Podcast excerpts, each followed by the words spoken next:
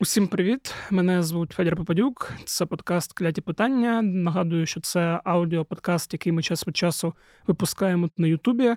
А я разом з заступником головного редактора Української правди Євгеном Бодорацьким буду говорити про війну. А зараз, 2 березня, 16.00, це час, коли ми записуємо цей епізод. Його я постійно згадую на той випадок, якщо щось трапиться. А Женя, привіт. Привіт. По-перше, давно не бачились. Е, тиждень минулий ми пропустили, бо ти там десь по якихось Британіях, начебто, катався. Ну, я думаю, ми пізніше з тобою да, про це поговоримо. Про та, це поговоримо трошки розкажемо. пізніше. Е, що ти там звідти привіз? А Давай зараз про більш е, актуальніші теми поговоримо і не дуже приємні. І почнемо ми з теми Бахмуту.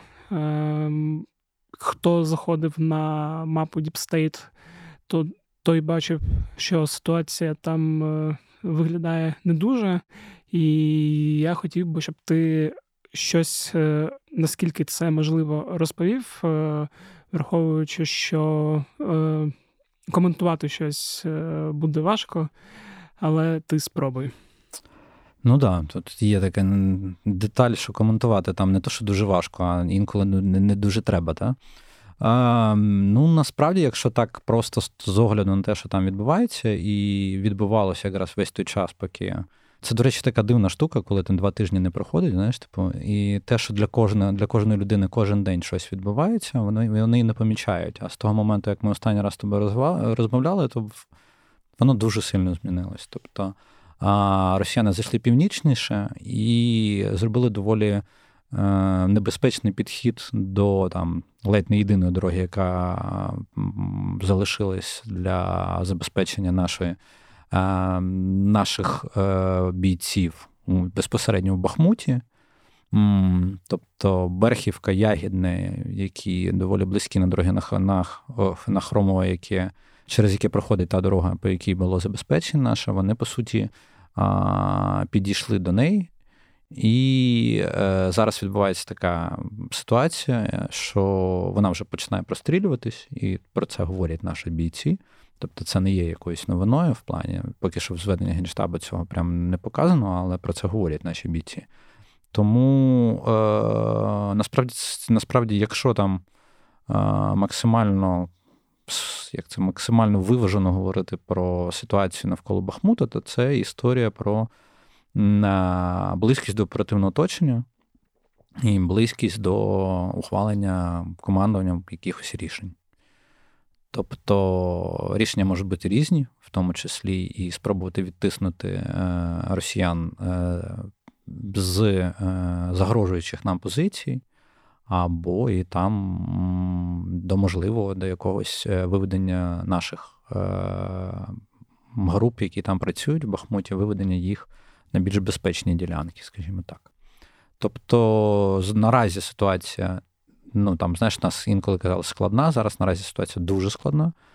І е, будь-який крок, е, який буде робити наш там, який буде робити командування ЗСУ сухопутних військ е, в даний момент, він має бути доволі обережно коментуватись нами в тому числі. Тому я би сказав, це ситуація до близького до близького оперативного оточення, а, яка може перерости там в е, досить неприємні речі, яких хотілося б уникнути.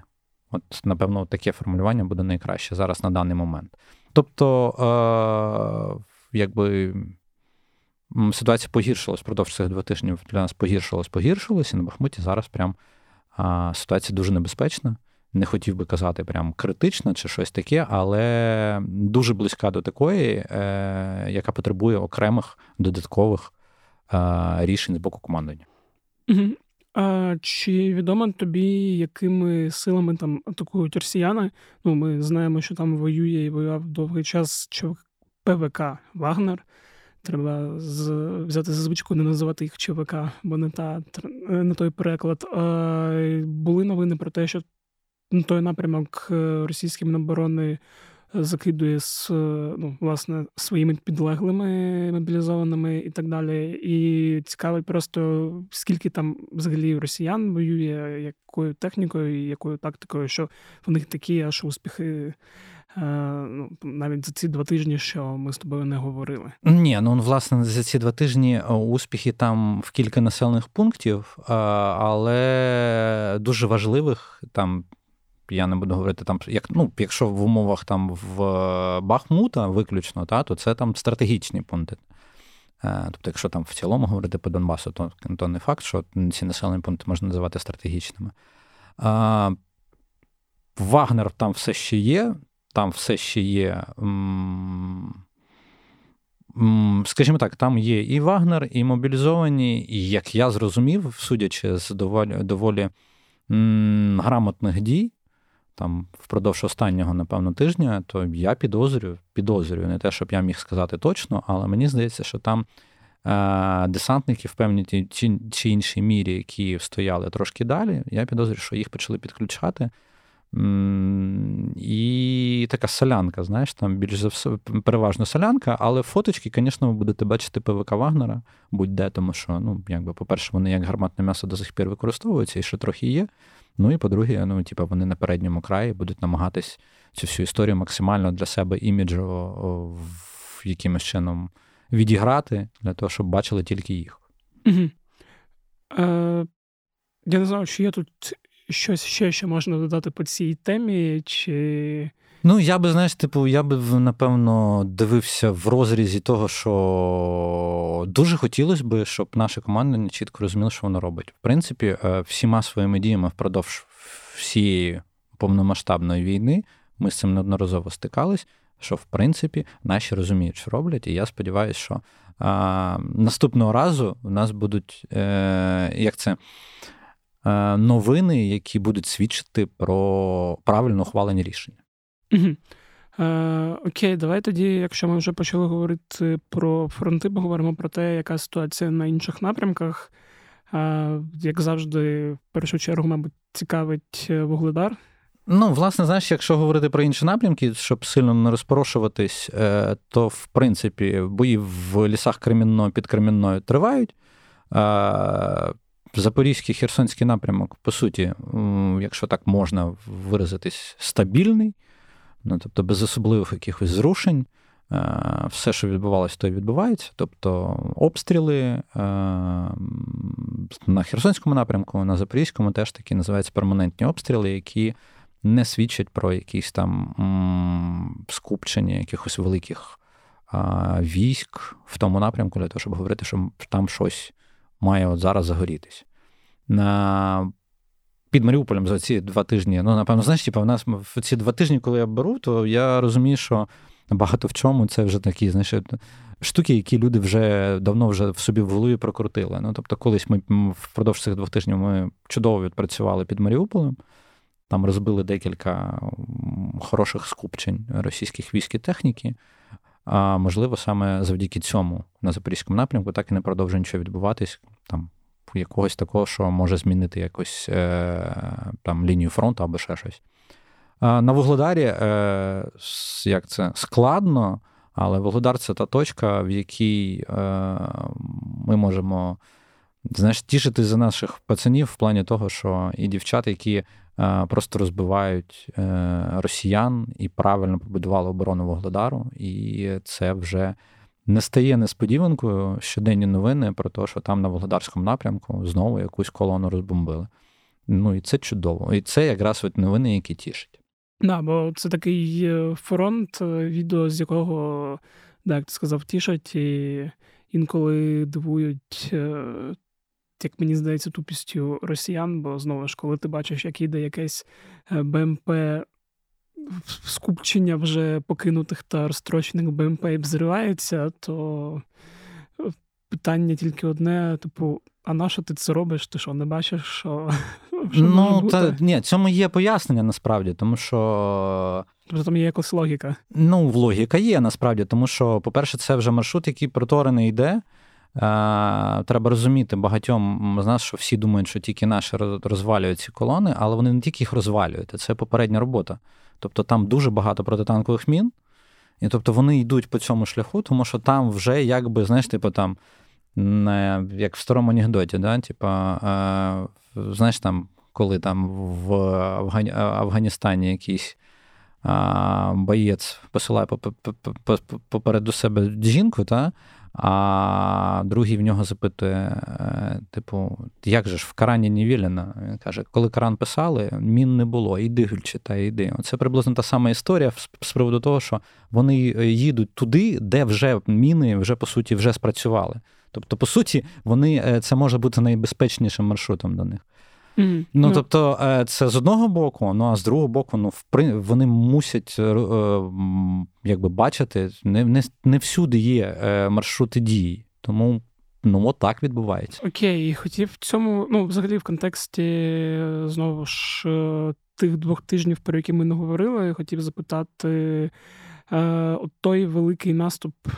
Про який повідомлялося до цього, чи відчулося тобі, що він якось зарухався, прискорився, набирав оберти чи ні. Бо ну, за моїми відчуттями, е, якщо він і був чи планувався, то у росіян пішло щось не так, як вони собі це уявляли, там, не знаю, може, в кінці минулого в кінці минулого року чи на початку цього року. Ну, власне, знаєш, типа, я ж не просто там, типа, е, поїхав знаєш, в Британію і все, і і, і тут не бачу, що там відбувається. Та? Звісно, я дивився, спілкувався, постійно переписувався там і отримував інформацію. Власне, все локалізується такі, от саме от в ту в, той, в ті точки, про які ми тільки що проговорили, та воно настільки локалізується, що ти починаєш розуміти, що поки що або вони приховують там якісь свої подальші наміри, або це справді єдине, на що вони зараз е, витрачають сили.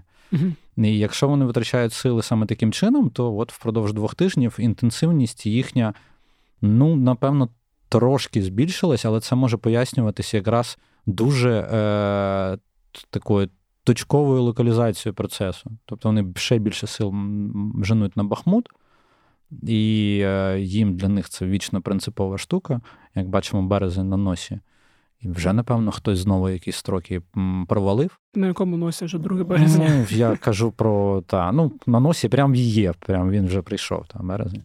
А, До речі, да, ми все ще зі світлом і теплом, тому а, е, як це, палкий привіт тим всім, хто думав, що ми тут загнемось в темряві.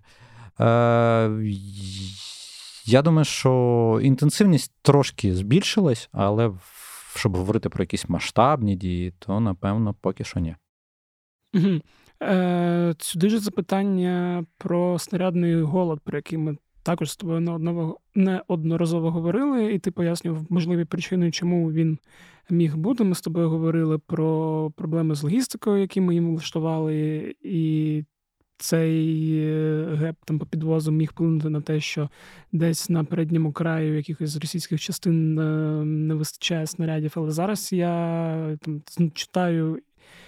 Постійно про те, що ця фраза снарядний голод вона нікуди не дівається.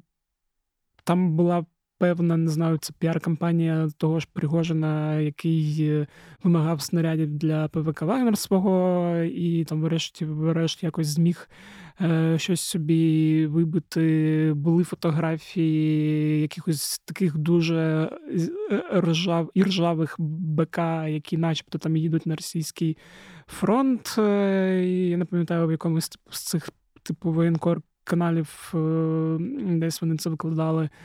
І пояснюючи тим, що от така є ситуація зі снарядами загалом. І я хотів тобі поставити питання: ну, от зараз е, чи можна говорити, що цей снарядний голод є, чи все ж таки ми знову щось там перебільшуємо і видаємо забажане те, що. Ну, дивись, я тобі знаєш, yeah. на зустрічні аргументи, та? Типу, та, вони про це дуже сильно говорять, але є зустрічні аргументи. Там, Типу, коли вони говорять, що їм там не вистачає е, снарядів. То ми просто згадуємо, наприклад, що е, там впродовж цих двох тижнів тричі вибухали склади в Кадіївці. Ну, Оп, Кадіївка дуже близько є до безпосередньо бойових дій прямих, А це значить, що якщо там вибухало БК, тобто, значить, там снаряди, снаряди вже десь далі. І тобто логістично їх далі треба завозити звідки з іншого місця. Та сама історія під Маріуполем. Це я просто там, де Бахмут, Креміна, угу. там, якщо там брати з одного боку, і тут брати там, де під Маріуполем щось вибухало, це значить, от якраз Вугледарський напрямок в даний момент. Тому, типу, що в них БК пропадали, тому що ми їх вибивали. Тому чи це, е, якби знаєш. Чи це перманентна історія, чи це взагалі постійна історія, чи це історія тимчасова?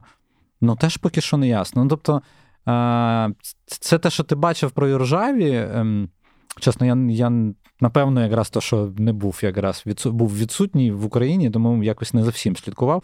Але при цьому е... в снарядів є прост... проста історія, яка називається раз, два, три ти, по суті, як знаєш, типу, вищий сорт, перший сорт, другий сорт. Три сорти цих снарядів. Це я так спрощую, там вони класифікуються трошки інакше, але ну, типу, перше, це ті, хто, ті, що готові зараз.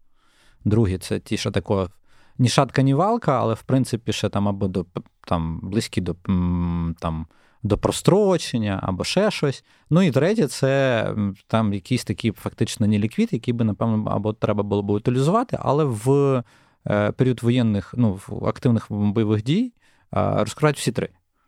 Ну, тобто, але по-різному в різні а, частини, на різні боєкомплекти, ну, тобто на різні склади це все е, розподіляють. Ну, комусь може не підфартити. Ну, тобто, цей третій зовсім такий. Ну, я сподіваюся, що в них їх дофіга саме третього. І що те, що вони рахують, е, що скільки в них є, що вони трошки прифігіють з того, що в них дуже багато ржавого, і чим більше в них його виявиться, тим більш, скажімо, впевнено ми будемо говорити, так знаєш, там, що такі в них близький снарядний голод.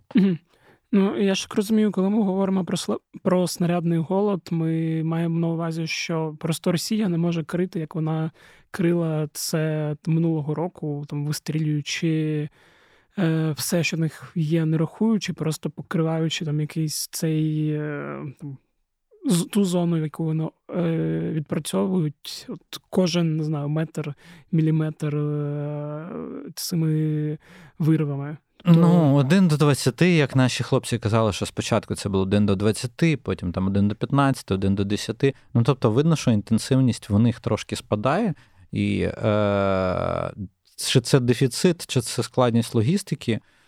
Це вічна історія, яку ми з тобою будемо проговорювати ще, напевно, і всі оці канали і наближені там і воєнкори російські, і е, наші всі спеціалісти будуть проговорювати, чи справді в них є цей снарядний голод.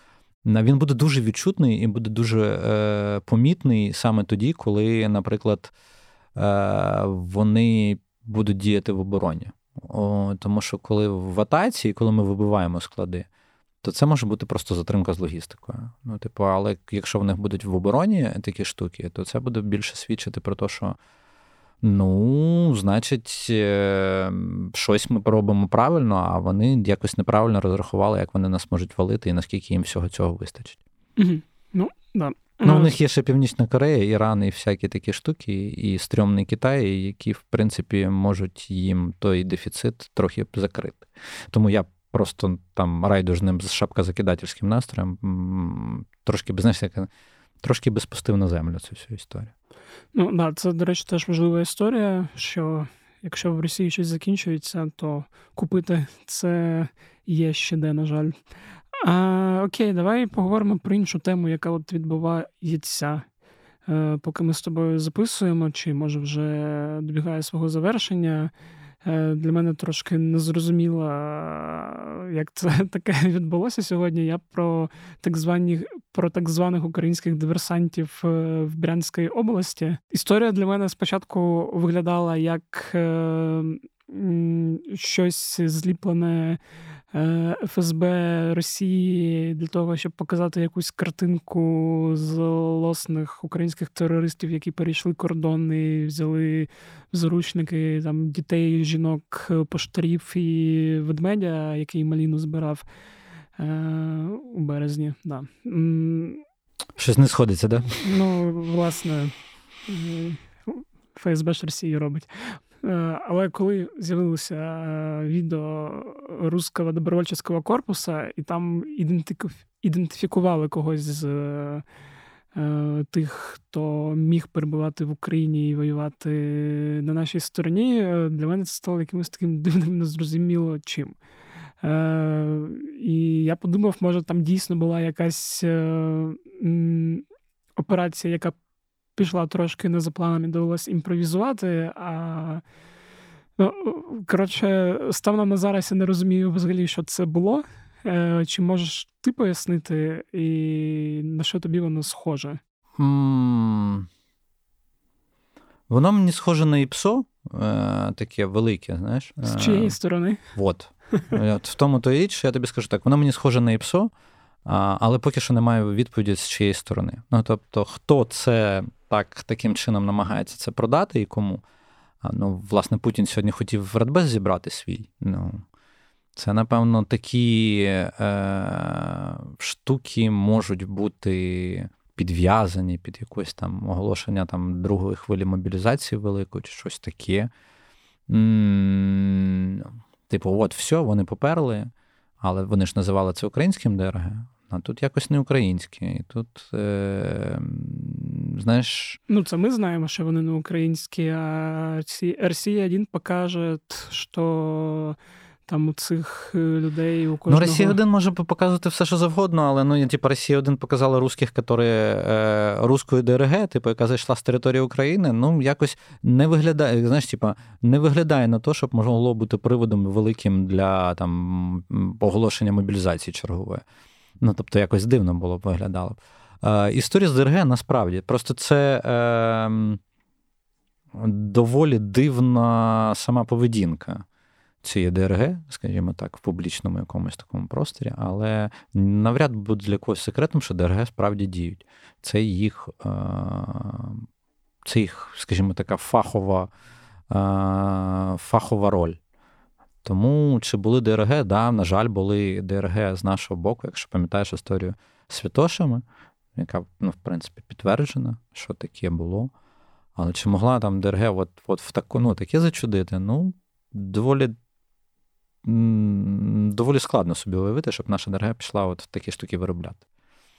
Тому я хотів би подивитися за розвитком е, цієї ситуації з огляду на те, що її можна розвернути в будь-який бік. І причому це може зробити як одна, так і друга сторона. Ну да. І в принципі, я боюся, що к моменту, коли цей епізод вийде. Е, трошки світла на цю історію прольється, але от ну ми моменті, ж по факту майже да, прямо зараз факту, розмовляємо прямо в реальному часі. Взагалі нічого. От чиї, нашого, це ще. Ну, в мене є взагалі там певні не те, що питання, але нерозуміння цього руського добровольчого корпусу, е, що це таке, і е, і Легіон Свободна Росія, там же ще є, який воює теж, наскільки воно ну, реальне. Ну, я думаю, що воно реальне. Тут єдине, наскільки воно кількісне. І наскільки ну, воно кількісне. Це, це велике питання. Ну, Тому що, якщо ми білорусів ну, ми бачимо, бачимо ну, постійно, то про Легіон, як це про свободну Росію, чи що там, ми більше чуємо. Ну, Але це не значить, не виключає того, що вони можуть діяти.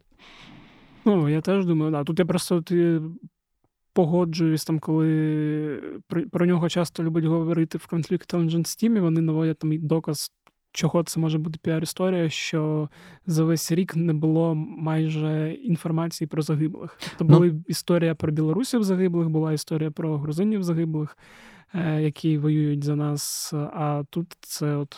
Ну, це знаєш, 140 мільйонна держава, в якій хтось захоче е, зняти Путіна і не вірить йому, або щось ще, вона ймовірна. Е, Тому я би цю штуку не виключав аж так. Чому там немає доказів? Ну, напевно, тому що вони реально бояться попадати в полон, або там, або їх е, не використовують. Наші ж теж можуть не вірити до кінця, наприклад, ну там.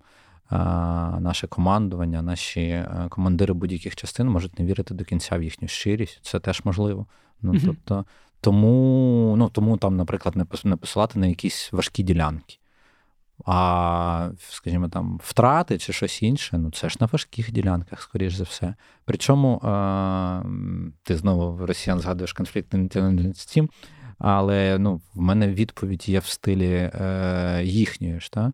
А якщо ми покажемо втрати, він загинув у війні з Росією, він, то у того умовного він, вона, да, якогось там з такого е, формування там є родичі в Росії, скоріш за все. І Тобто, а враховуючи, що такі, що такий апарат, от такий тиску і всього іншого в Росії, не факт, що це можна озвучувати саме зараз. Я не кажу, що вони прям є активні, це б не було б видно б набагато краще, напевно. Але то, що вони взагалі існують, ну це, це я думаю, ну то, що типу, що це не фейкова тема. Ну, я б ну, я б не поспішав говорити, що це фейкова тема, тому що ми їх не бачимо. Ну, бачимо інколи.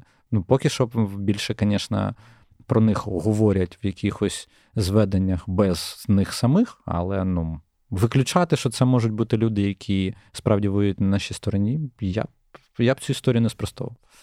Окей, почув е, тебе.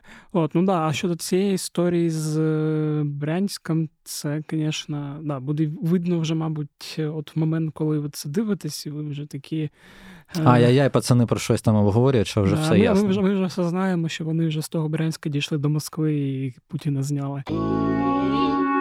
Давай тоді, якщо ми вже заговорили про ДРГ, поговоримо і про різні бавовни, які тут розквітають е, просто по території Росії та трошки е, на білоруських аеропортах. Е, на жаль, не завжди так, як нам би хотілося з вибухом чогось того, що літає, або те, що там горить. Бо ми побачили, що певні дрони не долетіли до своїх цілей, і це трошки так е, наводить певну тоску і сум. бо... Але... Там довго летіти просто, розумієш? Ну, типу, що.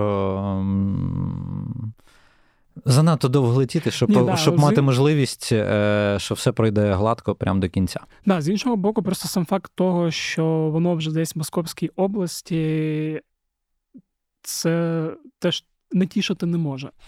Ну, так, е, враховуючи різні траєкторії польотів і всього іншого. ну... Мене більше в цій історії почало тішити. Блін, історія, історія, ми постійно, як знаєш, як якийсь там сторітелінг. Блін.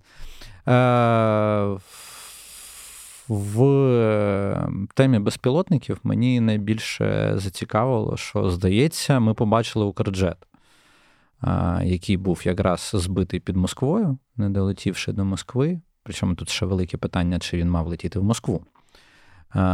Тому що я з того боку, по тій траєкторії, по якій він летів, я здається, мені здалося, що власне там, де його збили, власне, десь там поруч було те, е, заради чого він там летів.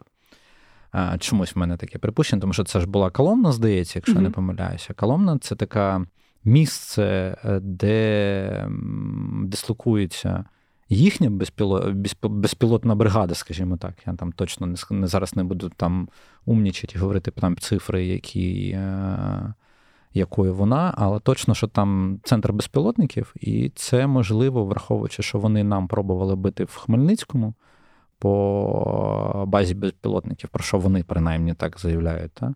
То я думаю, що таким чином або наші, або намагалися їм відповісти. Це якщо брати там як е, одну з версій, що це саме були по Коломні, а не по Москві. Або ми пробували бити по Москві, але щось пішло не так, або просто його збили. Ну, Ну, я Власне, бачу... в ці, в, цих в цих історіях з безпілотниками мене найбільше зацікавило, що вже, по суті, два види безпілотників обидва безпілотники, які використовувалися, які вже спа, ну, типу, там, які вже засвідчені. Це виходить е, вже стандартний, який ми бачили раніше, стріжи з одного боку, а з другого боку Укрджет. Якщо ну я я думаю, що це або у 22, або у 23, ну я думаю, що це у 22, скоріш за все. І він е, Власне, його використання ну, для мене, ну, я думаю, що наші раніше його використовували, але я так, от прям, щоб явно з такими там фотодоказами, я такого не бачив. Е, Я ще бачив версію, що цими безпілотниками ми виявляли їхнє ППО, і, власне, спробували зробити так, як в останні місяці роблять самі росіяни. Ну, Пусти болванки, ну таке може бути. Угу. Це ймовірна історія, що ми можемо це використовувати безпілотники саме таким чином, щоб пробувати їхні ППО. Да, але з але іншого боку, там він не... занадто далеко долетів. тобто траєкторія, якби чисто провірити ППО, то траєкторія була вищою, і ми трошки інакше це побачили. А про що? Ну, от сам факт того, що ці безпілотники долетіли так далеко, так вглиб е, в тил е, е, Росії, про що це може свідчити? Ну, тут знову ж про те, що Росія не контролює е, всю свою величезну територію і ну, може щось збивати тільки, от якщо воно вже близько-близько, чи.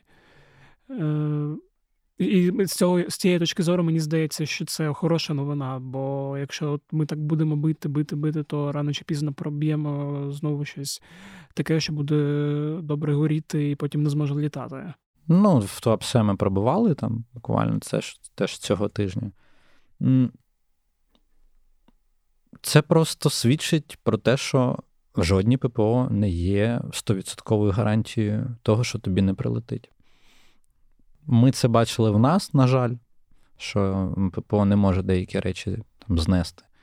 А якщо досить низько низько йдуть, всі, я думаю, бачили всі відео з просто для пояснення, всі відео з вертольотами, які летять дуже-дуже низько. Ну, от дуже-дуже низько, це якраз про спробу а, бути непримітним для ППО. От е, ми бачимо, що виявляється, наші безпілотники ну, можуть доволі довго е, не виявлятись їхніми силами ППО. Ну і це ну, це дуже добра новина нас, насправді, тому що ми можемо розраховувати, що десь, кудись ми таки влучимо і таки долетить щось е, до тієї цілі, яка буде найбільш близькою до Москви, яка точно може змінити хід думок е, певних людей в самій Росії. Угу.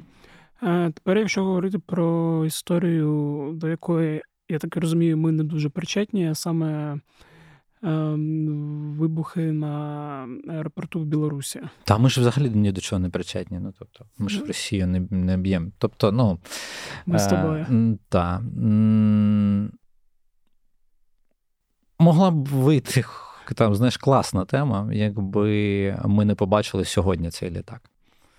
Е, це літак ДЛРВ ну, в А-50, е, який нам, я думаю, всім там слухачам, глядачам е, знайомий тим, що його піднімають разом з Мігами 31, переважно, або з тактичною авіацією, з винищувачами піднімають, і в нас зразу повітряні тривоги. До всього ці вже всі вже е, звикли дивитись, коли повітряна тривога, е, якого вона має природу. Цей літак, якби справді е, білоруси, білоруські партизани, які заявляють, що це вони зробили, вдалося вивести з ладу, як вони заявляли, було б дуже круто. Тому що цих літаків у Росії точно менше десяти навіть по заявлених офіційних штуках, в якому вони стані, теж не всюди відомо. І якби ми вивели з ладу, ну, ми тут в даному в даному контексті білоруські партизани, якби вивели з ладу сили добра, сили добра, та, е, вивели з ладу цей літак радіолокаційний, який просто нагадаю, що він е, виявляє наше ППО ну, по суті, нашу авіацію в той момент, коли в небі знаходиться російська там міг, той самий Міг-31, який разом з ним часто злітає, або як коли наші десь е, борються, ну тобто розгортають коротше, наші ППО майже завжди вони намагаються його підняти в повітря для того, щоб спалити всі координати наших ППО. Якби ми його вивели з ладу, білоруси, білоруські партизани, то було б дуже добре. Але як побачили, не вивели, але за спробу. Спроба була, про що свідчить і, і, скажімо так, і нерви Лукашенка, і збори там всяких своїх там безпекових кабінетів і всього іншого. І свідчить також, що в Мачулищі на аеродром прилітав, по суті, ремонтник російський. З Росії прилітав, прилітав спеціальний літак, який після того, як він прилетів, входить на наступний день вже ми побачили, або через день, та, ми побачили, що цей такий взлетів. Ну, Тобто, це говорить про те, що е, щось там було, але видно, що його е, пошкодження були не критичними, на жаль. Але ну, там, всім білорусам живе Білорусь, продовжуйте. Е, да, там Враховуючи, що там не тільки цей літак є інша російська техніка. Ой, там купа техніки, yeah. яка яку Зривати, Хоча, знаєш, перезривати. знаєш, е, окремий е, окремий момент з цим літаком він дуже дорогий. І е, їх мала кількість в Росії, і коштує він, дай Бог пам'яті, з останніх оцінок, які я бачив, це десь порядка 300-350 мільйонів доларів. На секундочку, якщо не помиляюсь по оцінкам західних експертів, крейсер Москва коштував в районі 750 мільйонів мільярда. Тобто, це, як мінімум, знаєте, як третина вартості Москви. І тому це доволі масштабна історія могла б вийти, якби вона була докорочена до кінця. Тому хотілося б ще там, там в них купа там всього. С-300, С-400, Іскандери е, російські, білоруські, ну як умовно білоруські. І всього-всього там купа техніки, з якою можна робити бавовни. Коротше, там бавовни стільки можна наробити, що на декілька поколінь е, в Білорусі вистачить. Маленьке нагадування. Якщо вам подобається все, що робить Українська Правда, новини та статті, які ми випускаємо, відео та аудіо, які ми робимо, то ви можете підтримати нашу роботу, долучившись до клубу Української правди е, за лінком, який буде в описі цього відео. Е, завдяки вашій підписці та підтримці ми зможемо робити більше якіснішого контенту і швидше доносити до вас важливу інформацію. Тож ви підтримуєте нас, а ми працюємо для вас ще трошки краще. Е, давай тепер розповідай, як чоловік е, приземного віку зміг виїхати з території України, щоб поїхати та зробити селфі з прем'єр-міністром Великої Британії, і не просто з прем'єр-міністром Великої Британії, а з тим, якого ще українці не так сильно люблять. Бо всі українці знають, що у Великої Британії є один прем'єр, і хоч він вже колишній, він все одно єдиний. Е, Перше твоє питання. Розповід... Перше моє питання це жарт взагалі то був. Але е, треба... Ні, так чому насправді багато людей, і я розумію це їхнє хвилювання, і ці запитання з приводу того, як е, журналісти-чоловіки виїжджають, ну як чоловіки взагалі виїжджають за кордон.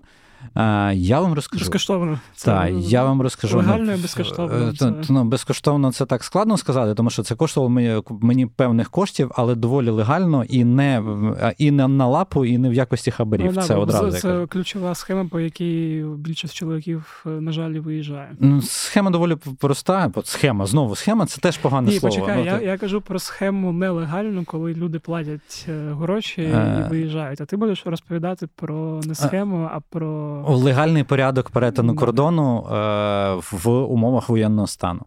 Е, відбувається все доволі. Просто і складно водночас. Та? Складно, тому що насправді треба отримати дозвіл на виїзд, просто тому, що ти маєш легальні підстави це зробити. Я виїжджав, аби е, навідати наших військових Великій Британії подивитися, як вони навчаються, подивитися, як з ними спілкуються британські інструктори, чого вони, чого вони, який досвід вони отримують. Тому для того, щоб виїхати в Велику Британію, я звернувся до е, Міністерства культури інформаційної політики, яке, ну, по суті, по нашому профілю працює. Розказав їм, що я планую, як я хочу виїхати, коли я хочу виїхати. Вони подивились, побачили, що це має сенс таке відрядження, що вони подивились, вони отримали підтвердження приймаючої сторони. В даному контексті це Великобританії, яка підтвердила е, те, що вони мене там чекають. Вони написали лист на прикордонслужбу. Прикордонслужба запитала, коли іде я маю перетнути кордон, і коли я планую повернутись. Вони розглянули моє питання, і е, я виїхав в е, в точних тих рамках, які були мною заявлені. Так само і повернувся і повернувся теж навіть на два дні раніше, аніж було заявлено в моєму відрядженні. Тому е, ми пишемо з Києва, тому, як бачите, я нікуди не втікав, ну, в принципі, не збираюсь. Ну, Можливо, з Києва, бо нас в одному кадрі ще ніхто не бачив. Yeah, е, ти знаєш, е, я думаю, після цього, після нашої з тобою е. виходу клятих питань, вийдеш у печат. В кадрі я з багатьма людьми був, і саме сьогодні, і вже по приїзду з Великобританії. Тому Да, давай тоді це ну ми так трошки відволіклися. Багатьох людей насправді цікавить, як люди виїжджають з країни. Ні, да, ми оце в нашому подкасті з Мішою Ткачем в Сафарі теж цю історію проговорювали, бо після його одного з останніх розслідувань теж до нього були такі питання, як це він. Е, потрапив куди тоді в Дубай, здається, де застав одну українську політикіню колишню. А, Чим ще не колишню? Моєї молодості, коротше.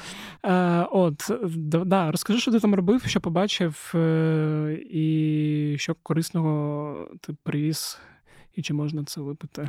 Корисного. Випити навряд, тому що. Вже є український крафт, то це ваше англійське пиво залиште собі. Е, е, власне, саме корисне, що я привіз і для себе, і, напевно, і для слухачів-глядачів повірте, там навчають. Тобто, це не просто історія про якийсь виїзд е, наших військових там на кілька тижнів, від кількох тижнів до кількох місяців в Велику Британію, щоб е, попити пиво або ще чогось там більш міцнішого, там в лондонських пабах або десь, десь ще. Наші наші військові навчаються е, доволі якісно британці доволі сильно хвилюються за нас. І, до речі, не тільки інструктори, а й в цілому, в принципі, Британія а, дуже сильно, дуже міцно підтримує нас від звичайного громадянина на вулиці, який бачить український прапор. До уряду на кожній урядовій будівлі в Лондоні висить поруч з британським прапором. На тому ж рівні висить український прапор. Ну і напевно, це якраз велике свідчення того, що вони справді за нас хвилюються і хочуть знати, що в нас відбувається. Це якраз те саме, що ти говориш, зустріч з прем'єр-міністром. Вона для нас була доволі несподіваною, тому що вона не була в планах взагалі. Він нас запросив, дізнавшись, українські журналісти приїхали в Великобританію. Це було, по-перше, приємно, а по-друге, це просто реально виявляється свідченням того, що це все не просто так. А тепер вже до справи. Там mm-hmm. я подивився, як наші військові поспілкувався з нашими військовими, як вони ем, навчаються на е, САУ самохідних артилерійських установках АС-90. AS, господи, вибачте, 90. Це така е, це така штука, якщо там візуально вам пояснювати, щоб ми там не любили графіку, тому що ми доволі такі е, консервативні в цьому плані.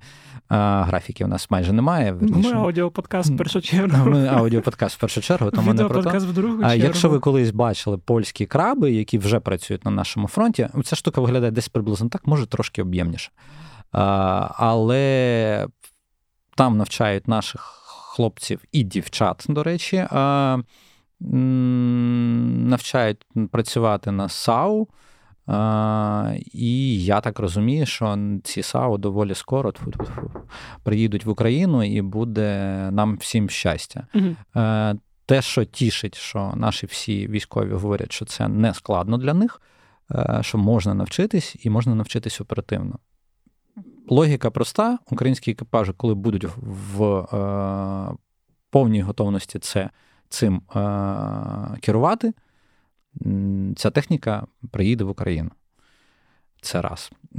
Друге, я був ще на навчаннях наших піхотинців, на тих, хто проходить загальну військову підготовку тому що там є і такі, які фактично з нуля туди потрапляють. Є там і ті, хто з нуля, є ті, хто вже брав участь у бойових діях, і є ті, які проходили підготовку в Україні, але проходять додаткову підготовку в е, Великій Британії. Е, власне, напевно, найбільш е, те, що я хотів побачити, і що всі наші там люди хочуть побачити якомога скоріше, це танки Challenger 2 які мають прийти до нас за заявами офіційних осіб е, Великобританії впродовж березня-травня. Ну там в найоптимістичніші оцінки це кінець березня, трошки більш такі е, стримані оцінки це десь травень. Власне, я хотів пересвідчитись і сам переконатись, що це класна машина і е, хотів для себе е, зрозуміти, як ця найважча машина, по суті, яка з тих, які до нас приїдуть, чи може вона працювати в умовах наших ґрунтів. І чи витримає вона твою вагу? Да, чи Мою вагу там не складно витримати насправді, знаєш. Е, Але м, мене переконали і показали це прям на власні очі. Я побачив, е, як після, здається, двох днів дощу і реально складної такої великої баганюки, в якій ми ледь не по колінах ходили, для того, щоб подивитися, як тренуються наші е, наші мехводи, механіки водії на цих танках. Ми подивились, танки їздять, все з ними нормально, е, швидкість не втрачають. В таких умовах вони можуть працювати. І це, напевно, і, до речі, британські інструктори, з якими я спілкувався, вони це питання взагалі не ставлять перед собою. Вони кажуть, челенджери в нас були в багатьох країнах, типу, пробували, були на там, на тестах, не тільки на тестах, і ще якусь бойову роботу виконували в багатьох країнах на різних ґрунтах. Тобто вони такої проблеми взагалі не бачать, яка в нас обговорюється. Тобто в нас обговорюється їх вага, яка вище там переважає наші там е, стандартні там танки радянського типу або там української обробки радянських типів. Там в районі 15-20 тонн переважає, тобто там на третину на чверть взагалі маси того, що в нас використовується, вони в цьому проблеми не бачать. І е, як пожартував один з бійців е, наших, з яким я спілкувався, він говорив: е, ну, знаєш, типу, танк чи я я, я його запитав, як вони різняться між собою. Казав, ну що таке? Ну, танк є танк, ну два речаги, ну тут ручник ще є, окей. Ну, але ми там посміялись, а, і він каже: ну, якщо серйозно, то типу, що цей дуже комфортний. А, І навіть сказав, що типу, що єдина деталь, що ти, коли в бойовій роботі, ти майже напівлежачи їдеш, ну, типу, керуєш, каже, можна заснути від комфорту. Типу, ну, такі жарти. Ну, наші хлопці з дуже хорошим настроєм, і оце найбільше мене от прям найбільше враження з того, окрім того, як ставляться до нас саме британці, як всюди бажають нам перемоги вірять в нас, та так і найбільшим враженням стало якраз оцей вогник в очах наших бійців, які там навчаються. Вони справді хочуть отримати якомога більше, і британці цей їхній інтерес і мотивацію вони вдовольняють в повній мірі. Угу. А скільки там взагалі наших, е, якщо це не секрет? Це не секрет, британці озвучували. Е, вони е, до цього часу вони підготували десь в районі 10 тисяч, а на 2023 рік в них, я би сказав, доволі амбітне завдання, яке вони самі перед собою поставили. Це вони хочуть підготувати десь в районі 23 тисяч українських бійців, щоб вони пройшли через навчання в у Великій Британії. Я одразу... розумію, більшість піхотинці. І... Там різні взагалі тип, ну, типу, зовсім різні роди військ, там і загальновійськової підготовки багато. Якщо хтось хоче типу, запитати, а що наші не можуть готувати, ну я вам просто поясню, що в умовах війни, повітряні тривоги, там в умовах необхідності маскування і всього іншого доволі складно розвернути велику кількість людей на якихось полігонах, які по суті будуть видні, видимі дуже сильно прострілюватись для того, щоб ставати мішенню для цього. Тому, коли країни е, на кшталт Великої Британії, не тільки її, е, і Німеччина, і багато західних країн, які е, хочуть допомагати з навчаннями наших бійців, таку ініціативу проявляють, це дуже добре, тому. Е, я дуже, знаєш, як це дуже приємно вражений з того, що я побачив. Угу. Е, Ну, я теж хотів сказати, що це навпаки, мені здається, якраз в контексті цього хороша історія, що ми таким чином можемо просто одночасно навчати більше е, людей, і десь це буде ще й більш якісніше.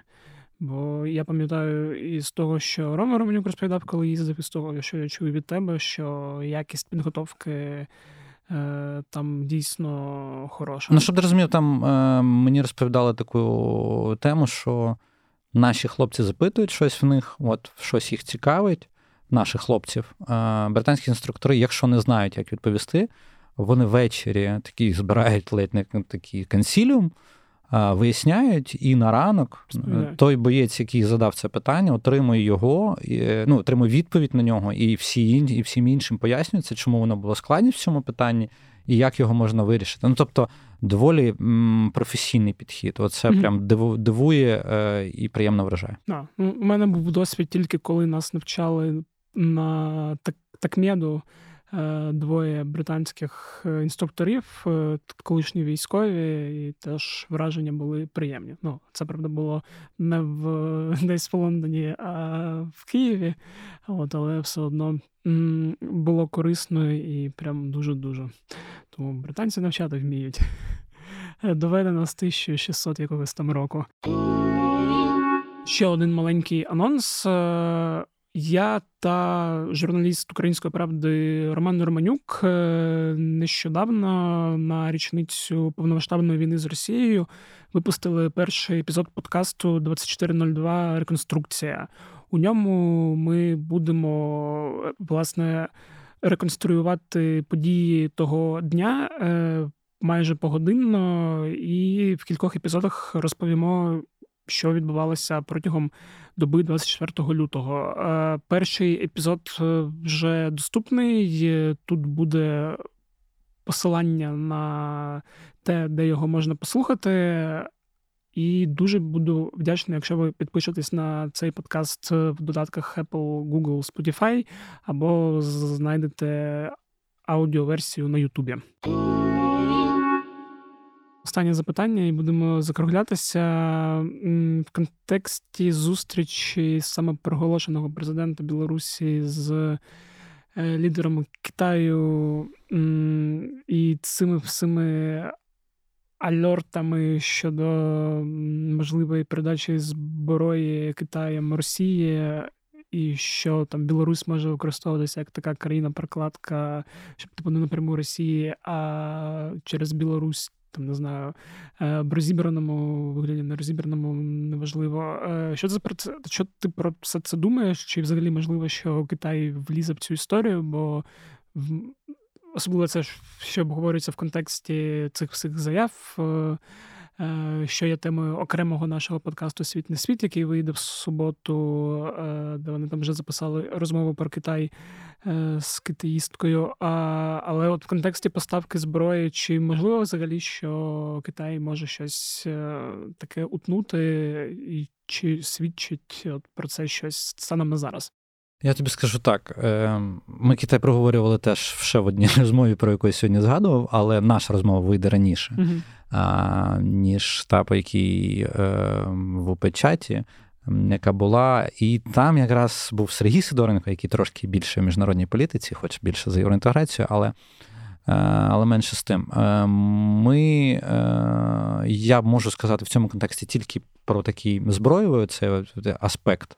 Може, не може, ми побачимо. Тобто, це Китай не є настільки передбачуваним, щоб е, робити висновки, особливо коли в тебе в країні, вибачте, але сходознавство дуже дуже складно було розвинено, і у нас дипломатами навіть не складно, які працюють з Китаєм. Е, Тому прям прямих відповідей про те, дипломатично вони підуть в, там, втиснуться в цю історію чи не втиснуться. Я би не поспішав, типу, там якихось таких радикальних висновків робити, що типу, Лукашенко приїхав туди і через Білорусь будуть там проганяти зброю чи щось таке. І єдине, що можу сказати, що якщо китайська зброя опиниться на фронті в якості якоїсь там замаскованої і іншої, ми побачили на іранському прикладі, що це практично неможливо. Тобто е- зробити так, щоб ця зброя стала не китайською, а, наприклад, білоруською, умовно, там якимось чином. Я просто нагадаю, що Білорусь теж під санкціями. Е- Тому якби не треба прям сильно думати, що вони в Білорусі щось закинуть, і це там автоматично їх позбавить е, якихось наслідків від е, того, що проти ну, що під санкційному режимі знаходиться Росія. Білорусь теж під санкціями, трошки в меншій, ну, в меншому об'ємі, але теж. І це побачити буде доволі нескладно, якщо ми побачимо китайську зброю. І це стане рівнем, зовсім на інший рівень виведе цю, в цю війну. Mm-hmm. І я от за внутрішніми відчуттями, або я себе хочу таким чином переконати, або я вірю в певну китайську обережність. Е, вони дуже хочуть, е, як це, не лишитись осторонь в цій історії, але, як на мене, вони не хочуть займати жоден бік. Тобто вони не можуть нас підтримати, тому що якби нас підтримує Захід, а Китай і Захід це просто різні світи, які один проти одного е, налаштовані, там, хоча б там США, так, от прям. Але я не дуже впевнений, що вони б хотіли б вписуватись за країну, яка проводить пряму агресію. Враховуючи, що просто нагадаю, що зараз ми трошки, знаєш, там зноска. Вони Китай теж хоче е, вернути, як вони розповідають, територіальну цілісність і завжди борються за територіальну цілісність країни. Наша територіальна цілісність порушена. Я зараз в задушки виношу то, що типу історію Китаю з Тайваню, то хай спеціалісти розповідають. Але якщо йти в парадигмі е, того, що вони декларують, то в принципі, напевно, їм не з руки прямо зброю підтримують. Ну. І я сподіваюся, що мої такі, знаєш, е, такі обережні надії на це справдяться. Окей, а тоді ми, наче з тобою, все проговорили, е, нічого не забули. Дякую тобі, Женя. Е, сподіваюся, що наступного тижня, коли ми зустрінемось, буде багато позитивних, хороших новин, а не поганих новин, про які нам не дуже подобається чути та говорити. Ось такий от вийшов епізод. Е, сподіваюсь, вам було цікаво. Якщо так, то нагадую про те, що подкастом кляті питання можна ділити зі своїми друзями, родичами, знайомими та незнайомими людьми в різних групах та вайбер-чатах, наприклад, в вайбер-чаті вашого ОСББ. Також е, ви допоможете цьому подкасту, якщо будете залишати оціночки в Apple Podcast чи на Spotify, а в Apple Podcast ви ще можете залишати і ваші коментарі. Ваші оцінки та коментарі допоможуть цьому подкасту потрапляти на очі якомога більшої кількості людей. А якщо у вас є гроші, а у вас точно має бути якась зайва гривня, то несіть її в якийсь з фондів, фонд «Поверни живим, фонд Сергія Притули. Недаремно Женя згадував в цьому епізоді пікапи. Тож можна задонатити моїм е, колегам Дмитру Рясному та Мішу Ткачу, які збирають на пікапи. Лінки також залишу в описі цього подкасту. Е, донайте, воно вас здасться. Ну, якщо ви можете підтримувати нашу роботу, то долучайтесь до клубу УП. Це також нам допоможе.